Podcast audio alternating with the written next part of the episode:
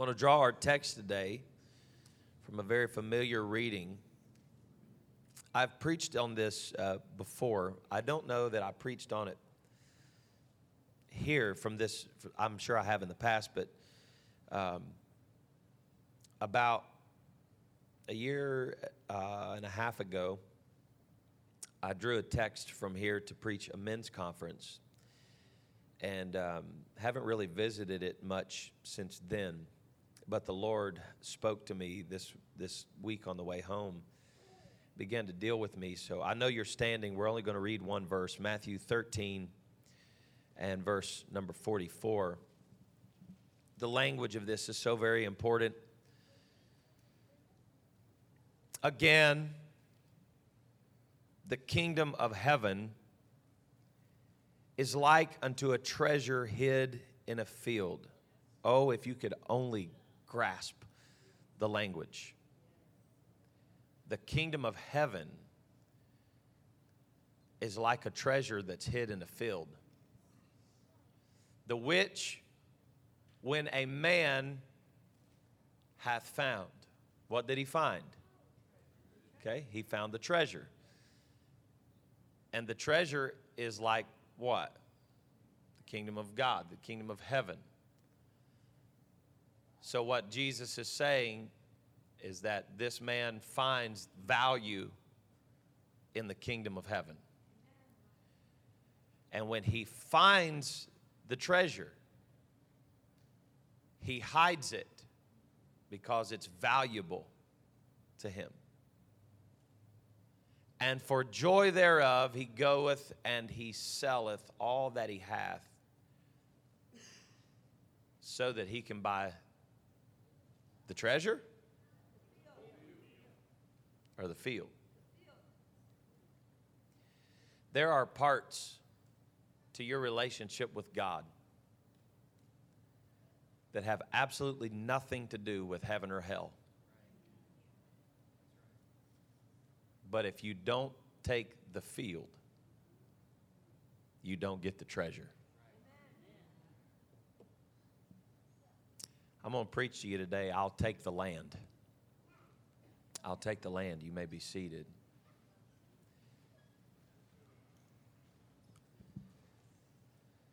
I, uh, I do my best to stay sharp and to read a lot and study a lot. Um, I don't want this to be misunderstood. I don't study to preach, really. I studied to live. And then you kind of get things to preach while you're studying. I study to be a better me. I read to be a better me. I want to know why things are the way they are in the world from different perspectives. I'm not a big, big reader of what, what some would call the category of self help. Um, we have more self help books than we've ever had and more helpless people. And I have found a common thread that runs through a lot of self help books is self help is do whatever you have to do to make yourself happy. And that's dangerous to buy into the fact that what helps me is just what makes me happy. Because it turns into chaos and confusion and division. It is the very spirit behind that thought process that has created such divisions in doctrine, biblical understanding. If you just walk right out of the pages of the scripture and get into uh, religious history. You're going to discover exactly how it is that the aberration began from pure, holy doctrine that was delivered where so was so much strength and power that Jude felt necessary to say, whatever else you do, earnestly contend for the faith that was once delivered to the saints.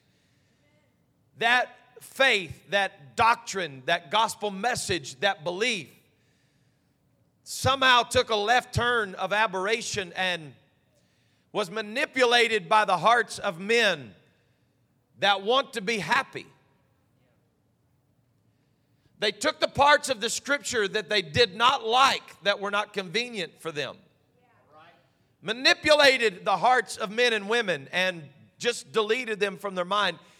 And let's be honest in today's society, there is a spirit that says if you act like it does not exist, then it doesn't exist. Woo! Happy Father's Day. I tell you today, on the contrary, if we have ever paid attention to things that exist, it needs to happen now. But we do not need to pay so much attention to what people want us to think exists as we do the reality of what's real. And that fact is that there are issues not in our world that need to be dealt with, but in our hearts as individuals. We will never see collective revival until we have individual revival. I don't care how many people line up and say they have a purpose together that they scream for, march for, dance for, shout for, whatever. Ultimately, what that ends up doing, if you read history, you find out it ends up becoming a war where blood is shed because somebody wanted to be right more than they wanted really to have peace of mind. And so I have been battling in my spirit, and this is a moment of transparency. I don't want you to be bored to death. I'm getting ready to preach to you. I've been struggling in my mind with how in the world we're supposed to have revival in this day and time as I look, and this is going to make you uncomfortable, so just get uncomfortable and put your seatbelt on. These last four months have been nothing but chaos. And if you think that chaos came from God, you, you got something else coming. I told Bishop yesterday, I said, you know what? Nobody can deny the fact that there's a virus that's made people sick or whatever. It's a sickness, it's obvious, it's there. But the question we should be asking is not about whether or not so and so is right and their opinion of it or not. What we should be asking is where did this come from and why are we dealing with it? There's a source of things. Where did this come from and why did it create so much division? If this was really just about people not getting sick, how then, when it starts losing steam, do we just switch narratives immediately and America never blinks? Folks, I hate to tell you this, but there are parts of America in the 4,000 miles that I've driven the last few days. They don't act like they're acting in some states right now. When you walk into stores in some states, they're scared to death. My little girl was getting a, a, drink out of the soda fountain, and a grown man stood from me to the front row over here while my child was trying to figure out whether she wanted to do a suicide of all of them. just the orange, just the Dr. Pepper, you know how kids are, and you can see her standing there on one hip, tapping her cup, looking back and forth. And I watched a full grown man stand like he was scared to death to walk up to a drink fountain and get something to drink. I don't know, maybe he lost somebody. I don't know. I don't I don't have an answer because we've lost people. Friends and family close. Nobody's denying that. What we're saying is is that there's got to be a bigger story unfolding behind the scenes because the very same people that were saying two months ago, don't leave your house, are the very same people today that are saying, get out there and say what you want to say. Get out there and say it and get it done. I told you you're going to be uncomfortable, so just. There's something that if we're not careful, we're going to miss. This is not a political speech today. While we can say, yes, it has to do with some of our politicians, I'm telling you, this is not about politics. It's about the spirit of the age that's ruling. There is, and you want to write it down if you're a note taker, and if you're watching online, then do whatever you want to do and mark it down that I said it today in the presence of God and everybody listening and all those assembled and all that are gathered online. If you want to know what's going on in the earth right now, it is not about racial injustice. It is not about a virus. It is about the spirit of Antichrist. It is the spirit of Antichrist. John said, It is in the earth and now worketh. I want you to know that you don't really believe in a cause that somebody has to pay you to march for. You're not going to prove to anybody that you love them by busting out windows in somebody's business. You're going to prove that you love somebody by the way you live 365 days out of the year. And if it was in your heart four months ago, it's still going to be in your heart when people quit marching. If you've got hatred in your heart, you're not going to fix it by marching. You're going to fix it right down here on your knees at an altar of repentance when you tell God, I'm sorry for the way that I've treated my fellow man. I'm sorry for the way that I've treated my brothers and my sisters. Lord, we are all a body of people and we must have love one for another. That's how you said men would know I was your disciple. And forgive me today if I sound insensitive but you understand, you understand me. When I tell you, I know of people today that will post all kinds of things on their social media and then privately where you can't see it on their page they'll send a private message to somebody making a racial joke about something they just posted that they were willing to stand for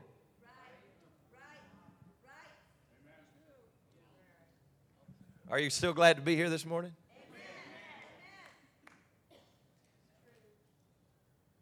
The enemy wants you to believe that we hate one another. And it's not true. What we need to understand is that there is a cure for this disease. And it's in the kingdom of God. Woo! So Jesus said it like this He said, that the kingdom of heaven is like a treasure that's in a field. It's a treasure that's wide open, that's out in the open so that everybody can see it. And when they walk by, it's just very obvious. Is that what it says? What's it say? It's hid. When something is hidden, you've got to search for it.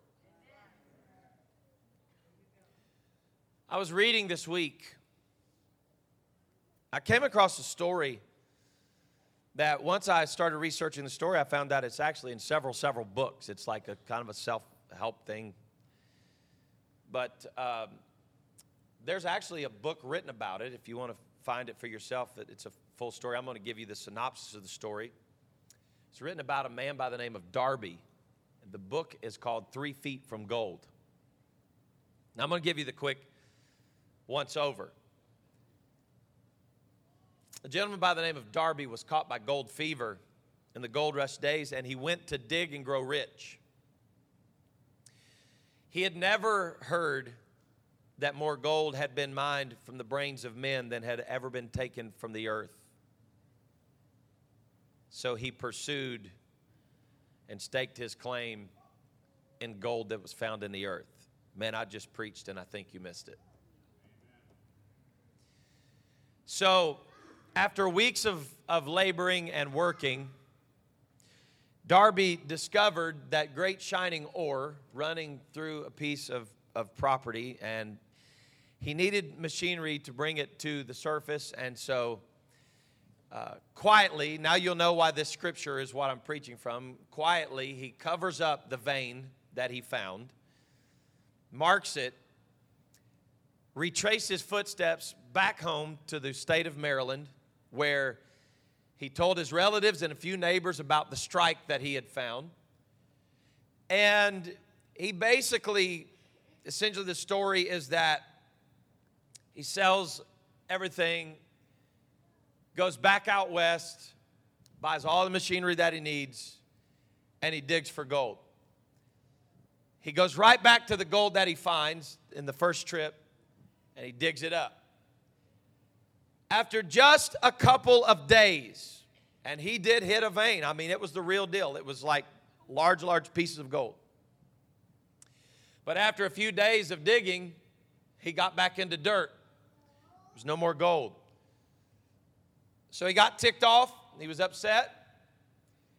And as he was sitting there sucking his thumb, saying, I thought I had found the big one, then a junk man. Now, I've seen a few of those around. Just haul anything. He said, a junk man came by, and Darby was so frustrated that he had got back into dirt that all he had of his life savings invested in the machinery to get the ore out of the earth, Bishop, he looked at the junk man and he said, I'll sell you this property and all of my machinery for $200. He sold everything that he had purchased for the gold dig for $200. At which point, the junk man looked at his equipment and said, Well, his equipment's worth thousands of dollars if I just part it out. So he comes up with the $200 and he buys Darby out for 200 bucks. And then he goes, uses his brain, and he goes to some men who were specialists at that time in gold mining. And he said, This is what I did. I bought all the machinery and whatever. Is there anything left? Because this guy dug for a few days went from dirt to gold to dirt immediately. Now, follow me very closely here. You're not going to get the rest of my sermon. He said he dug into the gold and then he was in dirt. At which point, the men who were intelligent in gold mining stopped him and said, We can tell you the problem right now. That veins of gold run in one direction. They said, What your friend has done here is he started mining on this direction and he cut across the vein of gold. And what he should have done is turned and came back up the vein of gold. But where he stopped digging and sold out for $200, he was three feet away from turning the right direction and being one of the wealthiest gold miners that's ever lived. But the problem is that when he sold out, he sold out for the gold and not for the piece of property. He did not care about what was in the field. Once he got out of the field, everything he could take from the field. So he thought the value was just in the little strand that he had taken, and he counted his losses because in just the vein that he had tapped into, he made enough money to recoup everything that he had and then sold out for $200. And when we look at the kingdom of God like this about what's in it for me, and we extract out of it only what is good for us, and then we get to the place, and I'm fixing to walk in the Holy Ghost, so stay with me but we get to the place where we've now hit dirt again in the kingdom of God. And it don't feel as good as it did when we got the Holy Ghost. And it don't feel as good as it did when we got baptized in Jesus' name. And it don't feel as good as it did when we were a new, a new convert. And now we realize all we did was come for the feel good. Our families were messed up. Our lives were wrecked. We were addicted. We were tore inside out. But when we got better, we got over it.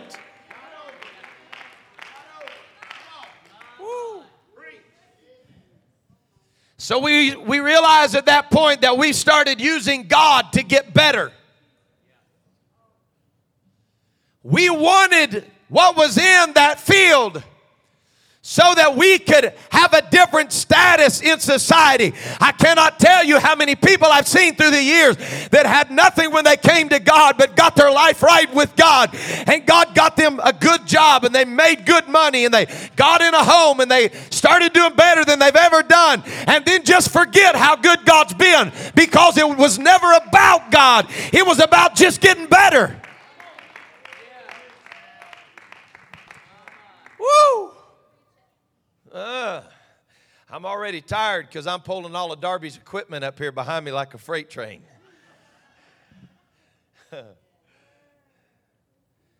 Three feet from where he stopped, Bishop, because he didn't love the land,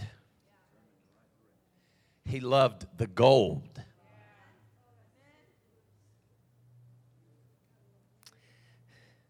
The Holy Ghost is a gift. And I'm glad I've got it. And I can't be saved without it. But I did not get saved to get the Holy Ghost. Can I just throw this thing out here today and throw, even if it goes over like a lead balloon, I'm going to preach to you today. And I want you to hear this preacher and I want you to hear me very, very well. The bottom line of serving God is that if you don't fall in love with Him, when resources run thin, you're going to walk away. And this may make you uncomfortable. But the reason we have this mentality is that religion has painted the picture of a Christ that is more like a sugar daddy than he is the creator of all things. And when we run out of handouts, we run out of love. And when we run out of blessings, we run out of love. And we get out of town. And then we blame God for all of the problems.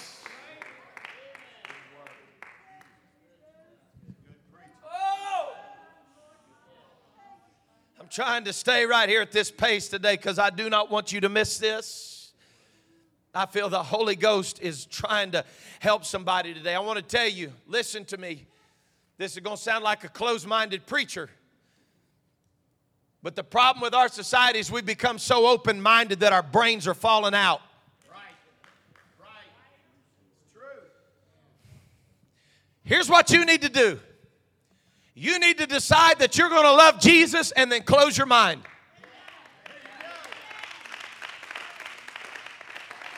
Well, Pastor, that's stupid. No, it's not stupid. It's the real story of life. When you marry a woman, then you get closed minded. If you don't get closed minded, then you're an adulterer and a whoremonger, and everybody talks bad about you. But if you say this about the church, then you're just closed minded Christians. No. When you fall in love with Jesus, you got to take yourself off the market it's a, I really don't care what Buddha thinks about this. It really doesn't matter what Hare Krishna, you've got to get it settled in your heart. There is one God. I have fallen in love with him and I'm in love with his plan. Period.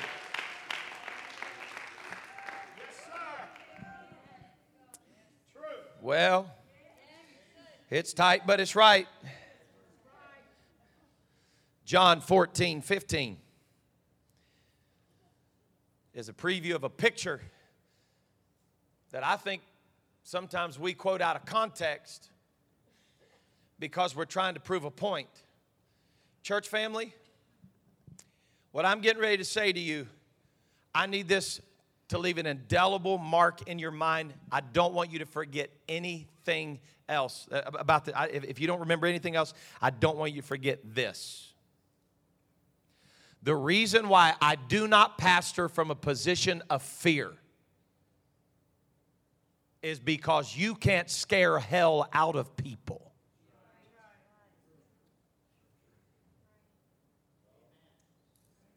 If the only reason you live for God is because you don't want to go to hell, you missed it. You can be seated.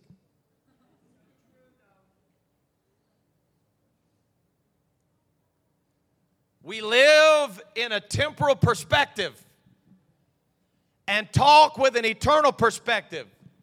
And we say, the reason I'm living for God is because I want to go to heaven and I don't want to go to hell. Sorry. You may make it. Because God, when He comes back, He catches you on an upswing. But I want you to think about how many times you've heard sermons and messages, and I've preached, I know they're hard, and those are tough times, and when they come, I'm gonna preach them. But understand how many times that you've heard eternal perspective preached from a perspective of fear, saying, if you don't get your life right tonight and the Lord were to come back, you'd go to hell. It's true. There's a lot of truth in that. It's, it's absolutely the truth. But what I want to preach to you tonight, uh, today, is that if you don't fall in love with Jesus right now, eternity doesn't, it don't matter. Because you start playing games with, with, with stupid doctrines and silly things, and you start entertaining conversations with people that have fallen out of love with God, and they start telling you dumb things like there's no hell Can, can, I preach to you this morning? I feel a little boldness in the Holy Ghost, and I want to preach to you. And I want to tell you if there's a heaven, then there's a hell. But the problem is you've fallen in love with God because of heaven and not because of who He is.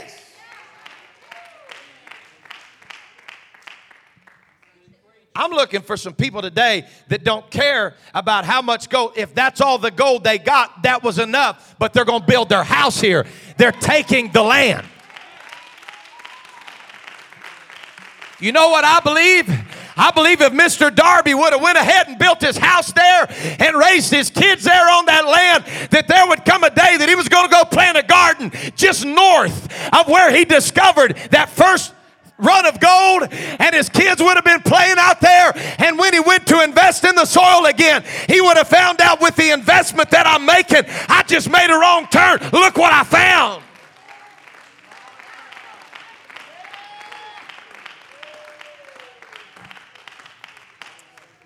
I want I need a spirit of revelation to set in this room. I'm not preaching deep to you today. I am preaching to you something that is real. Jesus said, Go ahead and, and bring that up for me, Brother Wendell. Jesus said, Watch. If you love me, keep my commandments. We present this often from a position of fear. Well, if you don't keep his commandments, then you don't love him. That's not what he said. He did not say, I want you to be so afraid of me that you keep my commandments. Woo wee. If you can just scare people to death into holiness, then you've done your job as a pastor. Negative. You cannot scare people into holiness. But, Pastor, how do you know that? Because the first question people ask when they start dealing with holiness, so if you're saying then if I do that, I'm going to hell.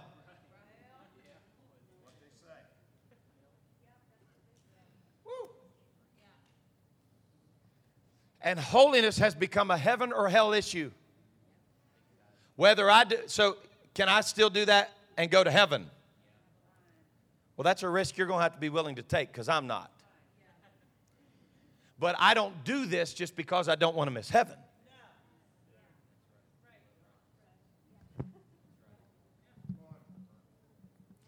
I want to build my house here. Can I get can I get really transparent with you, okay? How many of you know your pastor settled on the word? I believe it. I love it. I love God. If you don't, you're in the wrong church.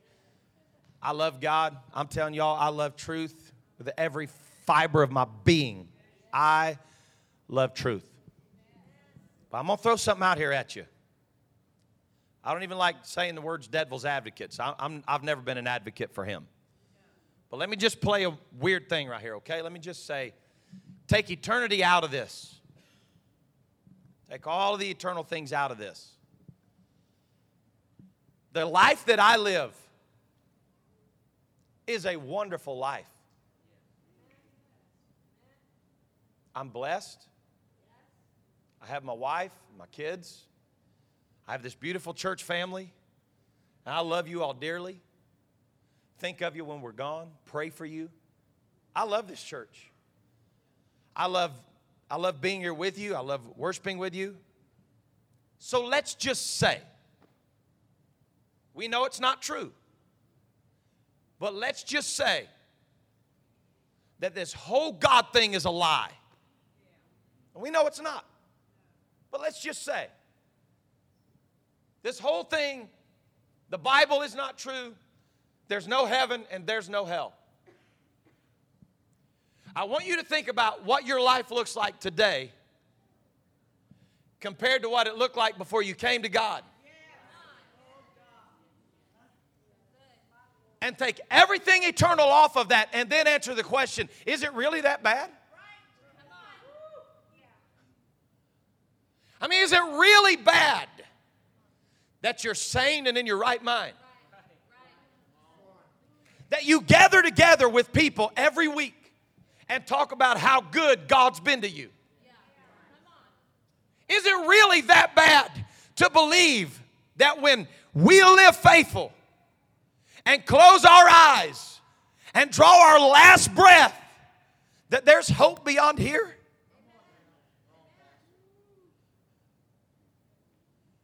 Here's what I'm going to tell you there's a spirit of the age that's trying to convince you that this book is not true. So let me just tell you this I know it's true because I settled in my heart that it's true.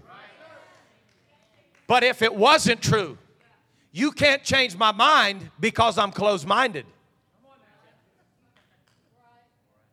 And I made up in my mind that God has been too good to me for me to change my mind and walk away from Him. So while some people are still trying to figure out what they can get by with and still make it to heaven,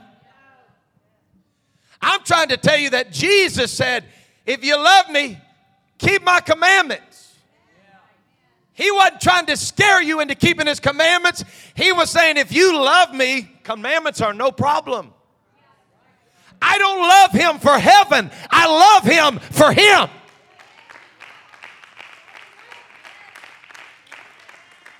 Am I swimming in the deep end of the pool? Or are y'all just listening to me?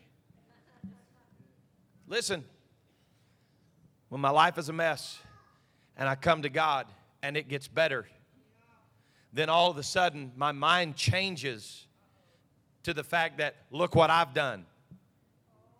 Look how much I've accomplished. Look at how far I've brought myself. If you didn't have that field, sir, you'd have never got the gold you got. Let's go ahead and look on down in that same, that same chapter at verse number 21. He that hath my commandments and keepeth them. What's it say? He it is that loveth me.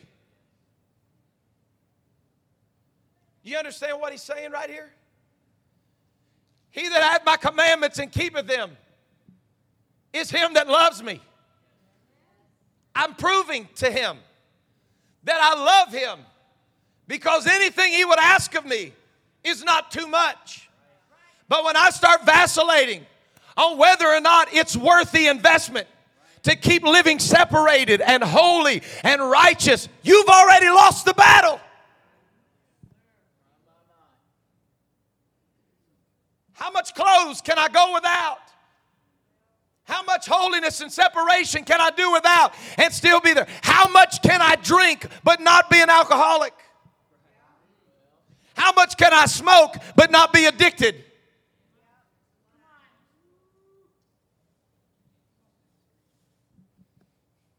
Mm. Matthew chapter 10, verse 36. A man's foes shall be they of his own household. He that loveth father and mother more than me. Come on, this isn't pastor's teaching. What does he say?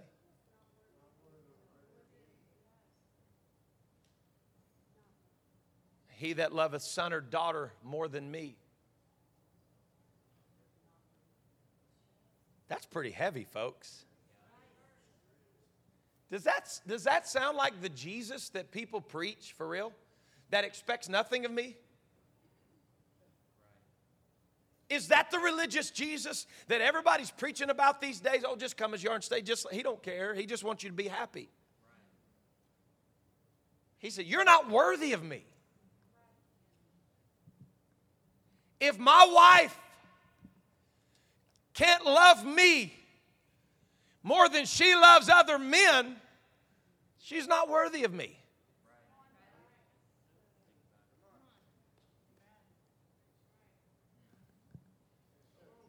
Man, I hope y'all don't break your fingers clapping on that.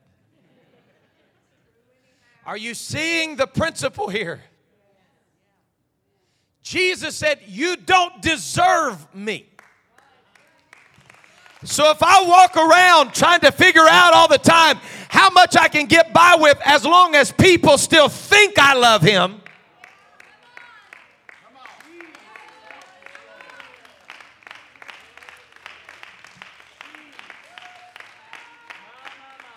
I've watched people leave the church, but still dress in a standard kind of way that they used to dress when they came to church.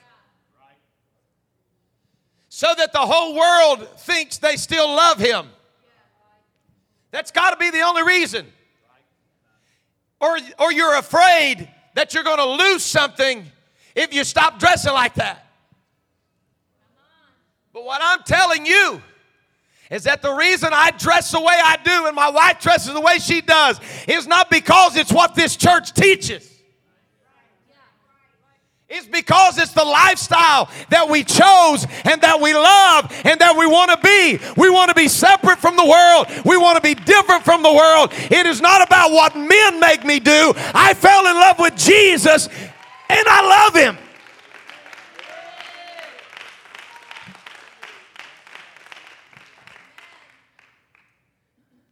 Now, he that taketh not his cross, verse 38. This is not pastors preaching. Y'all are reading this. If you got your Bible open, it's red.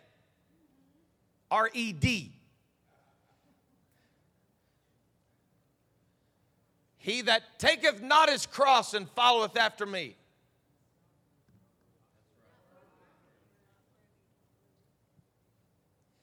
Bishop, I'd love to hear you preach sometime about the Jesus that I'm not worthy of. You could rip that.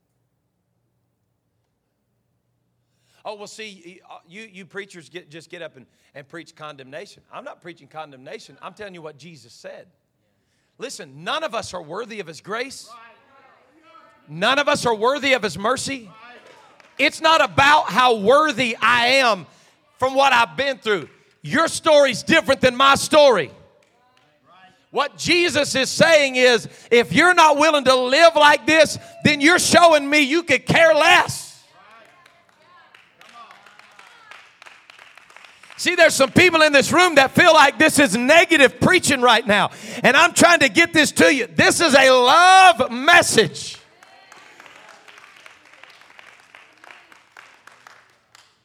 He that findeth his life shall lose it. He that loseth his life for my sake. It'd be easy to live for Jesus if we didn't have to obey. It's the red letters that kill us. Because if they get red letters, this whole thing would be fixed. Love them that hate you.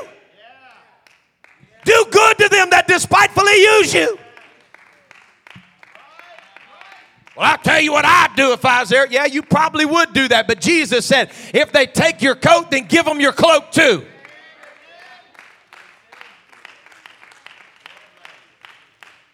Now, I don't like red letters, but they're real. Matthew 16, 24. I'm not going to preach much longer. Stay with me. Did I just hear somebody say, thank God?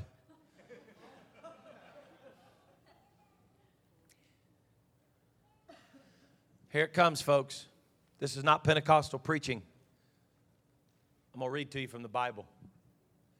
Let's start at the beginning of the scripture.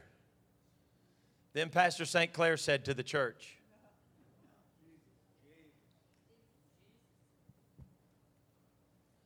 Then said Jesus to his disciples, If any man will come after me, Let him deny himself.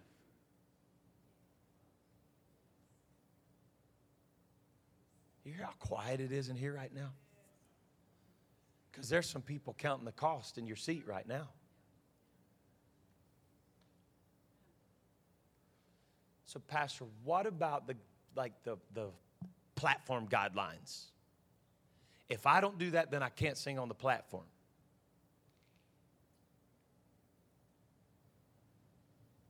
If any man come after me, let him deny himself, take up his cross, and then I'll go wherever he wants me to go. Have you ever thought about how many of us are trying to lead Christ? Oh, God. I feel such a conviction in this house that I'm hoping will settle on pews. There's a reason why I'm not jumping and shouting and spitting to the fifth row right now. I need somebody to get what I'm preaching to you. You do not have a relationship with Christ without self denial. Oh, that I may know him in the power of his resurrection. But whatever you do, don't finish the verse. And the fellowship of his suffering? Are you kidding me? I'm going to suffer if I live for God. If you want the gold, you got to buy the land. I don't just want the threads of blessing that run through the land. I want to build my house here. I'll take the land.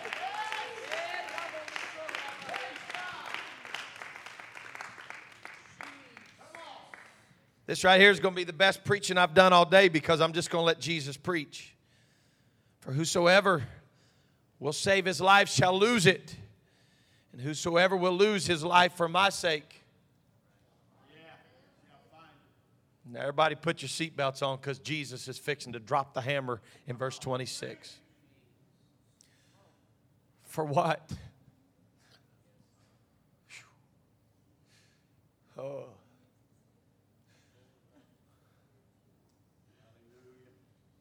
What is a man profited?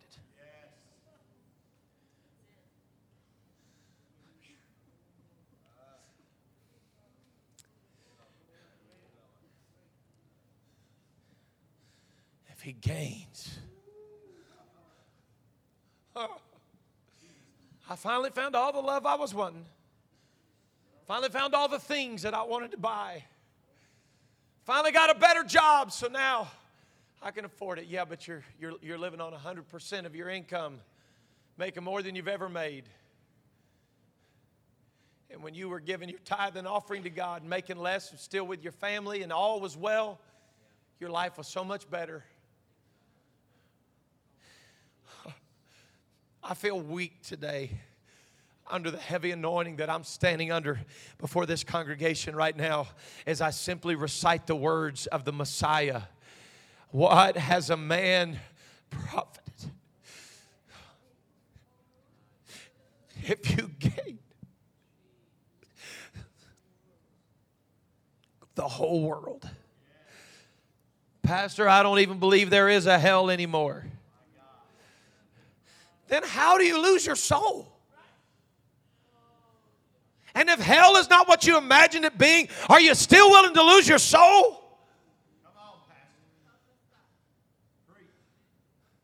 Hell is not a big swimming pool of fire where you and your best friends sit around and sip Bud Light for all eternity. What have you profited?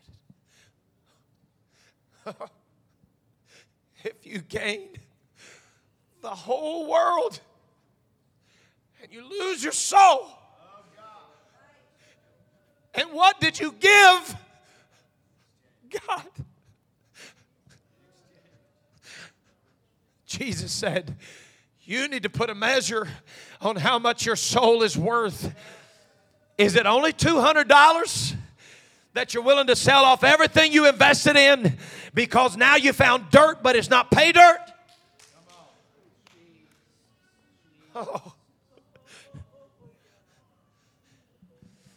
Three feet. Turn around.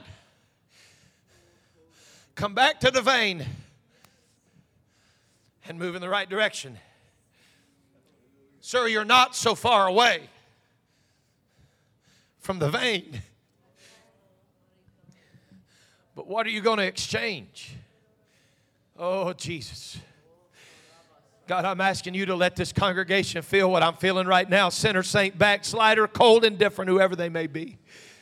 Let the weight of eternity rest in here. And I'm not talking about fear of hell, I'm talking about falling in love with you. How many conversations do you have with people that say, Man, I don't think all that's necessary to be saved? Let's back up and let, us get the motive. What would make you say that? I don't think I have to do all that to be saved. What's your motive? Are you saying you're not willing to do that to be saved or that you just don't want to do that? Whew.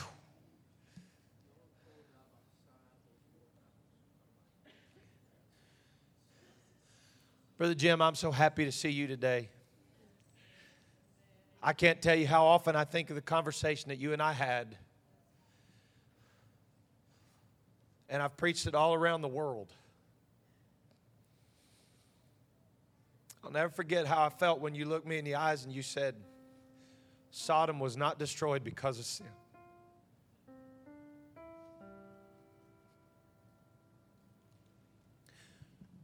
Sodom was destroyed because righteous people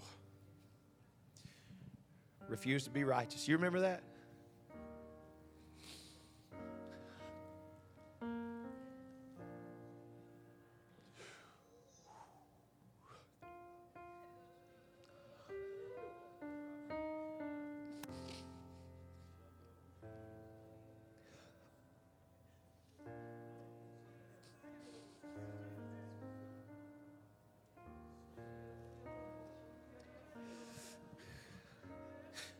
Why do you people go to church so much? I don't have time for all that. No, no, you missed it. You're trying to make room for God.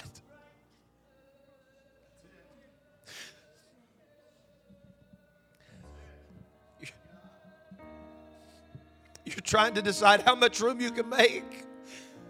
He don't want room. He wants priority.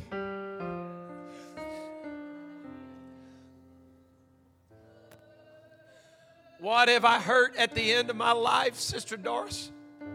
If my kids see me love one woman, preach to this church, come to church every time the doors are open.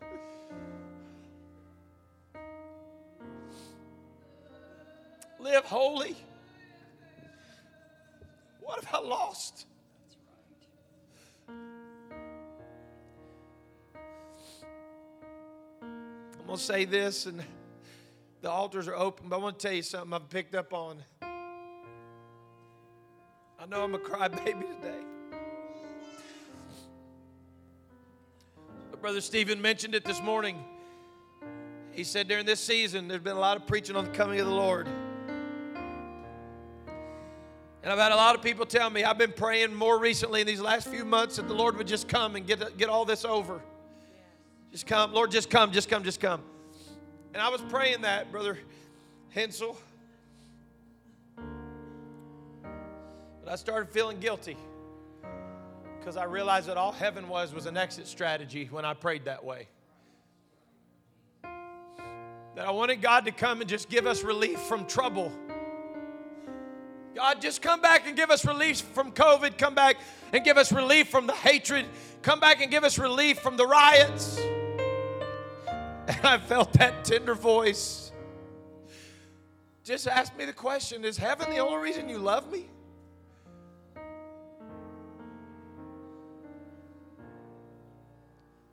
So that's why you want me to come back, is to get you out of here.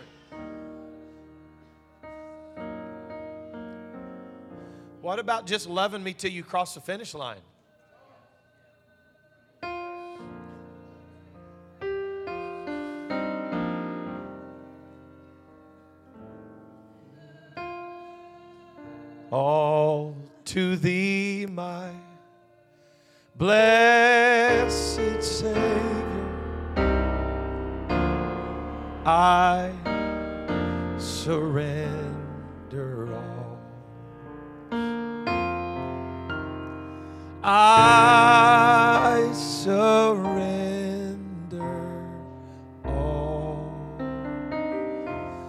Just sing it today, get it in your heart.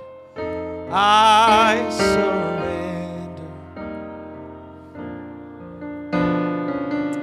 all to thee.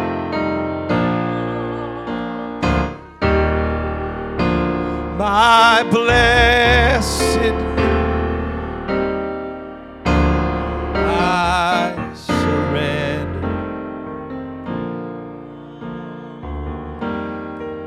show you something today. The book of Revelation, the 12th chapter, and the 10th and 11th verse. We preach it a whole lot because the accuser of the brethren is cast down. It's one of our favorite end time sermons, it's like a candy stick scripture that we use a whole lot. Verse 11 they overcame him by the blood of the Lamb and the word of their testimony. We can do backflips over it. Man, I love it. It's so good. But look at the last part. And they loved not their lives until they died.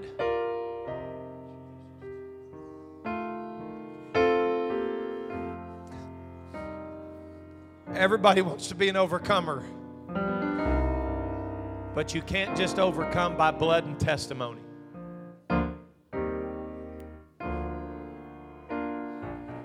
To be in the posture of an overcomer, you can't love your own life.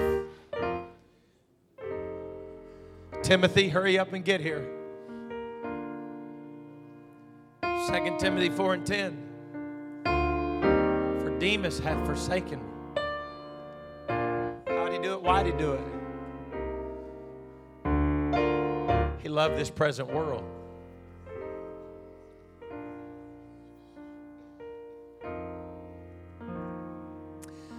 I'm not going to stand up here and tell you today that if there was no heaven and there was no hell, that I would live for God. I'd like to say that I would, but that'd make me a hero, and I'm not. I'd like to think I love God enough, Brother Mike, that I, I would.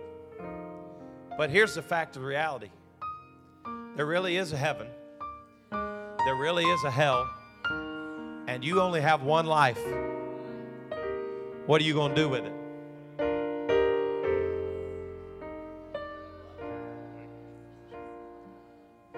Because for me,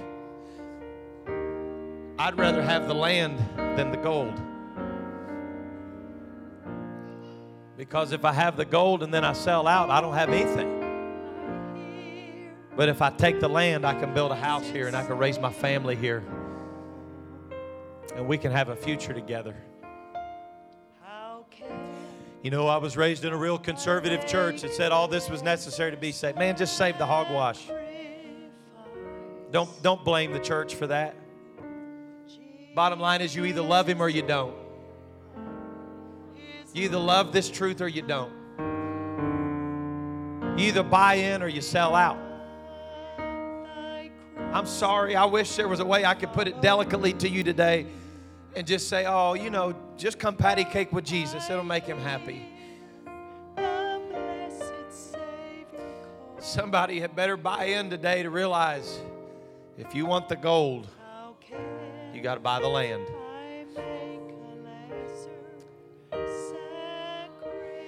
Brother Gordon, I'm so thankful God's patient with me.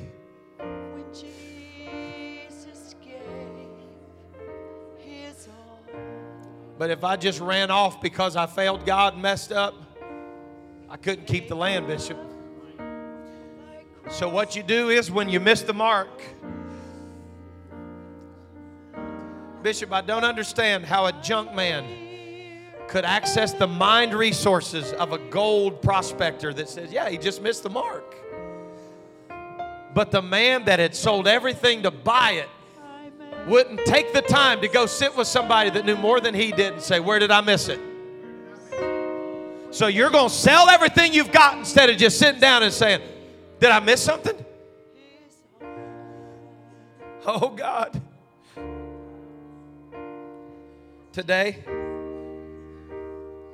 that's what the church is all about. The church is that voice of reason that says, Here's what I feel like. You've just missed your direction just a little bit. You're three feet away.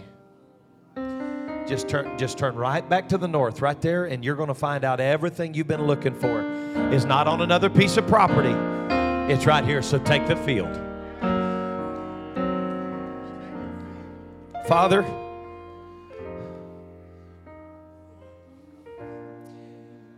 if we have ever needed you, we need you today.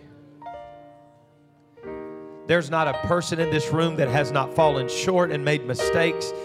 But I am not going to allow my mistakes to measure me today and cause me to sell out everything that I've invested in the kingdom of God. I'll take the field and I'm going to stay here. I'm going to stay with your kingdom. I'm going to stay in the church. I'm selling out today. If that's your heart today, would you just lift your hands in your own way and tell the Lord, I'll take the field. I'll take the field. I'll take the field. I'll take the field, Lord. Whatever you ask of me, it's not too much. It's not too much.